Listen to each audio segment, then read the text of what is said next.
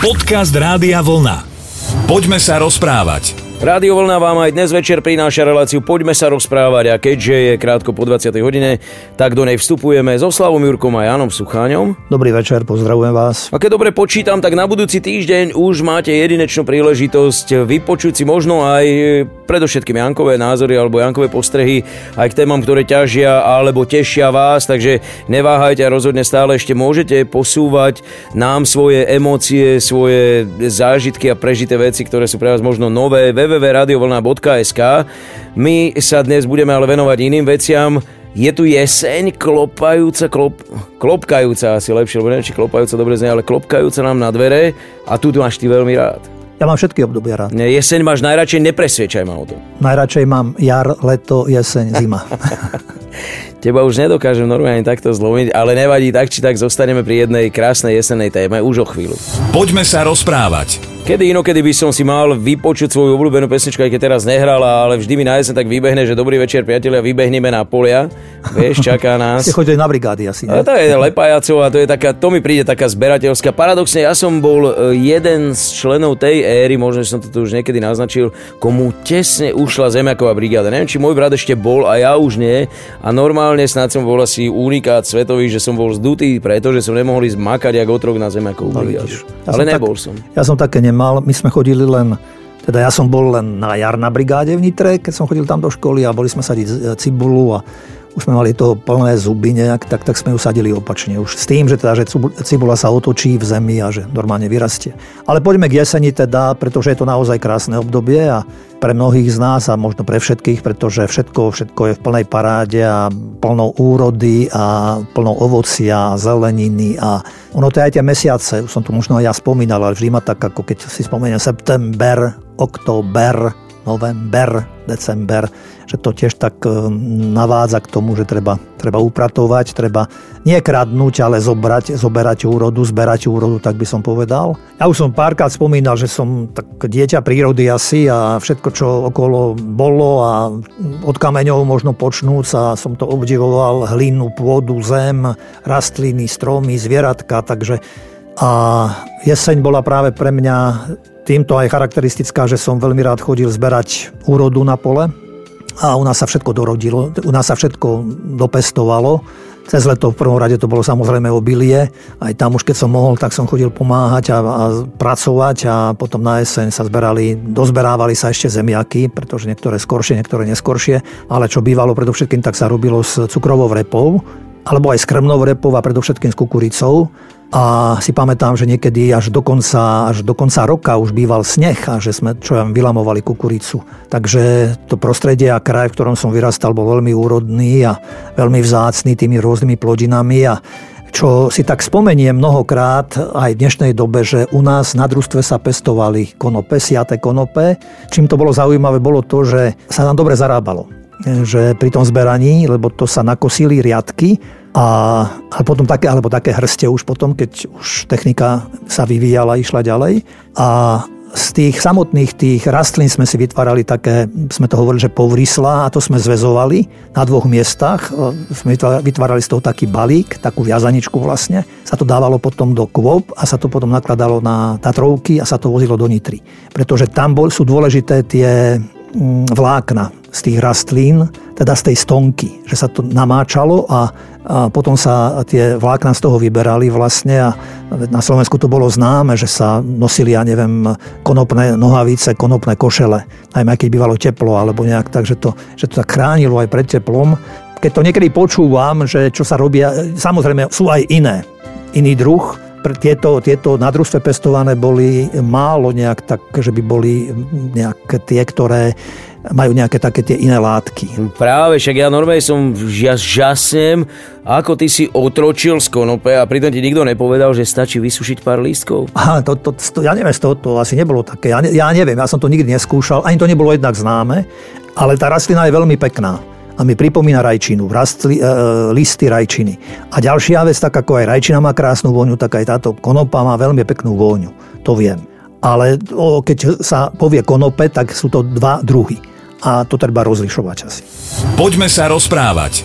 Zaujímavo si to, Janko, pred chvíľou načrtol, že veľa si počul, aj keď nemáš dôkazy, a to je presne, že tak veľa rečí sa hovorí o rôznych ľuďoch, o tých známych ľuďoch, o tých známych ľuďoch z prostredia možno, že politického a spoločenského, že e, sú pod vplyvom toho, pod vplyvom hen toho, ale ozaj tých drog a to sa týka vo všeobecnosti na všetkých je veľa, nie je to len konope alebo nejaká tráva, ktorú si niekto dá, keď to tiež nechcem zľahčovať. O istotne. Isté alkohol, a to je asi skoršie a prvšie než všetko ostatné, pretože to sprevádza ľudstvo, odkedy to sa aj hovorí, že alkohol je pliaga ľudstva. Ale tak zasa je iste aj Zasa je to na človeku samozrejme a môže to byť aj zo zdravotných dôvodov a tak. A, a pomoc zdraviu človeka, tak by som povedal. Ako aj to predchádzajúce, čo sme hovorili, veď v iných krajinách um, mnohé z toho sa vlastne aj používa, neviem, v farmácii, v kozmetickom priemysle Existuje kniha ako Rastliny prírody a hovorí sa o tom Božia kniha, kde keď si som, ja som to celé nečítal, len som sa do toho pozrel, aby som mal nejaký taký prehľad o tom. A, a tak som naozaj prišiel aj ja k záveru, že všetko, čo tu máme, aj čo príroda dáva, tak e, je zmysluplné a nie je to tu len tak náhodne, a je len už na nás, ľuďoch, že čo, čo si zoberieme a vyberieme a, k čomu, a prečo to použijeme. Hej? Pretože ak niekto chce obchodovať alebo má nejaké nekalé úmysly, tak je mu to jedno a bude robiť si, čo bude bude chcieť a vyrábať si, čo bude chcieť. Hej. Ale, ale mňa zaujímajú ešte aj tie iné ohrozenia, ktoré sú tu a ktoré sú veľmi nebezpečné a možno ešte nebezpečnejšie mnohokrát ako aj už spomínané veci, a, alebo napríklad aj taká moc, túžba pomoci. To je nevyliečiteľná droga. Poďme sa rozprávať. Stretol som aj nejakých ľudí aj z rozprávania, ktorí sa priznávali alebo vyznávali, ak, akú ce, krížovú cestu si prešli a, a pomohlo im, povedzme napríklad náboženstvo im pomohlo, kresťanstvo im pomohlo k tomu, aby sa, aby sa vyslobodili, dostali z toho. Ale z tejto, z tejto hovorím, z tejto drogy neviem, či je možné e, sa... Ale samozrejme, že aj tí ľudia v prvom rade chceli, ktorí sa ešte uvedomovali, že sú z cesty a že treba niečo s tým robiť. A hovorím ale z tejto spomínanej poslednej tam to je veľmi zložité, pretože pozerajúc sa a vnímajúc a sledujem to minimálne 30 rokov a, a 30 rokov predtým vlastne a to roz, roz, môžu byť rovnako aj myšlienky drogy a aj rôzne také tie izmy, ktoré sme tu mali a keď sa človek do toho namočil, namočí, zbytočne bude dneska nejak sa tváriť, že akože je súčasný alebo že dýcha atmosféru spoločnosti, ktorá sa usiluje byť slobodná a spravodlivá, keď tam cítiš jednoducho v tom, že sú tam zádrhely a sú tam pozostatky z toho minulého jednoducho. Hej? A, to, a to mnohokrát ukáže čas. Ten človek nie je pripravený, tí ľudia nie sú pripravení a jednoducho sa dostanú do kritickej situácie a tam to vybuchne. A tam to vybuchne, že oni sú nadrogovaní v úvodzovkách, to v dobou mnohokrát minulou, nech sa tvária akože moderne alebo neviem čo žijeme, ale jednoducho a tých, tých ľuďoch to stále je. A oni bažia a oni idú a oni nič nevidia, nič iné nevidia, len toto a stále o tom rozprávajú a, a hovorím, to je, to je droga, ktorá nechcem povedať, že je väčšiná, ale je veľmi, veľmi, veľmi nebezpečná. Poďme sa rozprávať. Tak pekne, skoro až poeticky to začalo jeseňou a zberom úrody a končíme pri tvrdej téme drog alebo pri návykovosti, pretože hovorili sme aj o tom, že ako chutí tá moc a ako ťažko sa práve takýchto závislostí človek dokáže zbaviť. Však aj to sa zberá, aj toho sa nazberá tiež, akože, a nielen na jeseň. Ako som už spomenul, že je vždy šťastím a požehnaním, keď eh, to my ľudia sa aj hovorieva, že najväčším víťazstvom je tiež už známe, že keď človek prekoná seba samého a tí ľudia majú vždy ešte možnosť a šancu, ktorí do niečoho takéhoto upadnú, že mm, si to uvedomia a hľadajú pomoc. Chcú nejakým spôsobom sa zachrániť. Som čítal príbeh o jednej žene, veľmi peknej, bola tanečnicou, krásne tancovala a mala syna a už dospievajúceho syna a ten syn mal autonehodu a zahynul.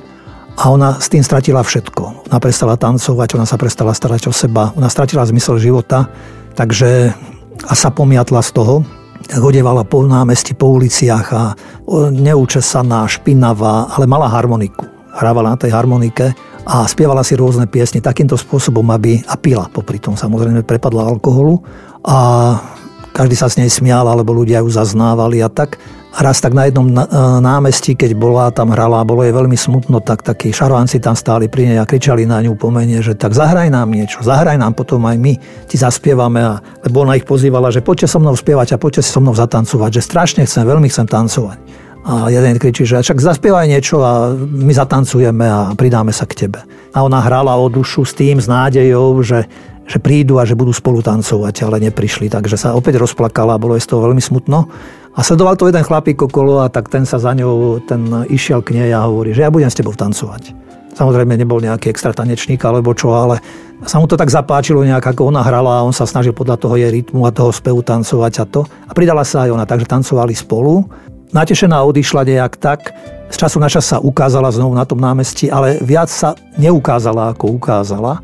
A potom išli mesiace a nejaká... Zasa dneska rozprávame dosť o takých smutných situáciách, ale znovu bol pohreb v tom mestečku bol pohreb a, a teraz už ten pohreb bol, ja neviem, nejakej e, polovici a teraz sa medzi tými, tým dávom ľudí pretlá, pretláča jedna žena celá v čiernom a s bielou kyticou rúží.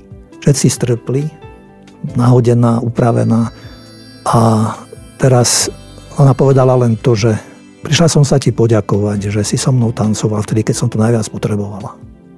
No ona už prišla ale ako reholná sestra. Zmenila svoj život normálne akože a, a takýmto spôsobom teda sa vrátila a všetci boli z toho pav, že veď sme ju vydávali, že tedy už poznali vlastne, že však to je tá, ktorá bola tanečníčkou a hrávala na harmonike na námestiach. Krásny príbeh a možno niektoré budú podobné aj z tých, o ktorých budeme hovoriť už takto o týždeň. Pre túto chvíľu sa náš čas e, na frekvenciách Rádia Vlna naplnil. www.radiovlna.sk To je stránka, cez ktorú sa s nami môžete spojiť aj vy. Možno poznáte ľudí s podobným osudom ako táto reholná sestra, o ktorej v závere Janko veľmi pekne hovoril. Takže dnes sa lúčime, nádherný večer, ale o týždeň opäť do počutia v relácii Poďme sa rozprávať. Pozdravujú vás Slavo Jurko a Jan Sucháň. Pekný večer prajem. Rádio Vlna. Hity overené časom.